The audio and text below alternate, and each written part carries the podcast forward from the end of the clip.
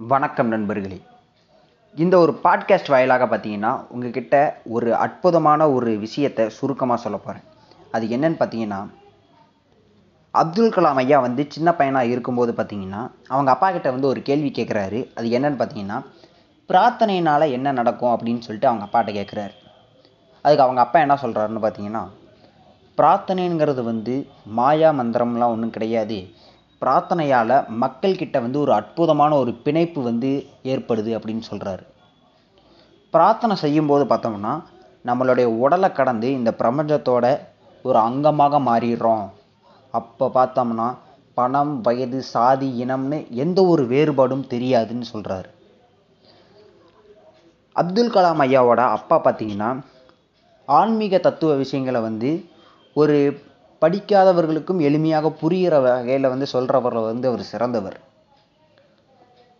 நம்மளை படைத்ததே வந்து கடவுள் தான் கஷ்டம் துயரம் பிரச்சனைகள் வந்து வரும்போது நம்ம எதுக்கு கவலைப்படணும்? நமக்குள்ள நமக்கு பிரச்சனை வரும்போது பார்த்தோம்னா நமக்குள்ளேயே வந்து அதுக்கான காரிய காரணங்களை வந்து தேட ஆரம்பிச்சிருவோமாமா.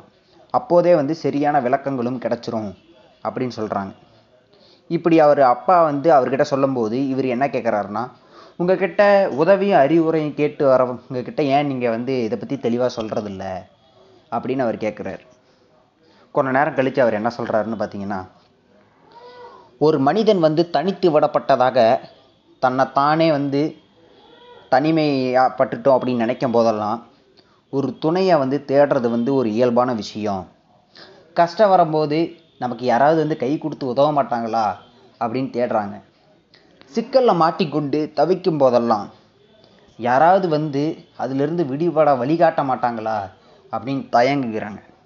இதே மாதிரி நமக்கு கண்டினியூஸாக வர துயரங்கள் ஏக்கங்கள் ஆசைகள் இது எல்லாத்துக்கும் ஒரு விசேஷ உதவியாளர்களை வந்து தேடிக்கிட்டு தான் இருக்கோம் அப்படின்னு சொல்கிறார் அதனால் பிரார்த்தனையாலும் காணிக்கைகளாலும் தீய சக்திகளை சாந்தப்படுத்தணும்னு அவங்களுடைய ஒரு முயற்சிக்கு நான் வந்து ஒரு பாலமாக தான் இருக்கேன். ஆனால் இது சரியான அணுகுமுறைன்னு சொல்லவே கூடாது சொல்லவும் முடியாது அப்படின்னு சொல்கிறார் இதே மாதிரி தாங்க நமக்கு வர கஷ்டங்கள் துயரங்கள் இது எல்லாத்துக்கும் ஏன் வருது அப்படின்னு சொல்லிட்டு நம்ம சிந்திக்க ஆரம்பிச்சிட்டாவே போதும். அதுக்கு நம்மளுடைய மனதே வந்து ஒரு சரியான வழிகாட்டுதலை தரும் அப்படின்னு இந்த ஒரு விஷயத்தில் வந்து அவருக்கு சொல்லப்படுது. நீங்களும் உங்களுக்கு வர கஷ்டங்கள் துயரங்களை நினச்சி பயப்படாதீங்க. உங்களுக்கான சரியான பாதையை உங்கள் மனதே வந்து சொல்லும். மனது சொல்கிறத கேளுங்க. நன்றி வணக்கம்.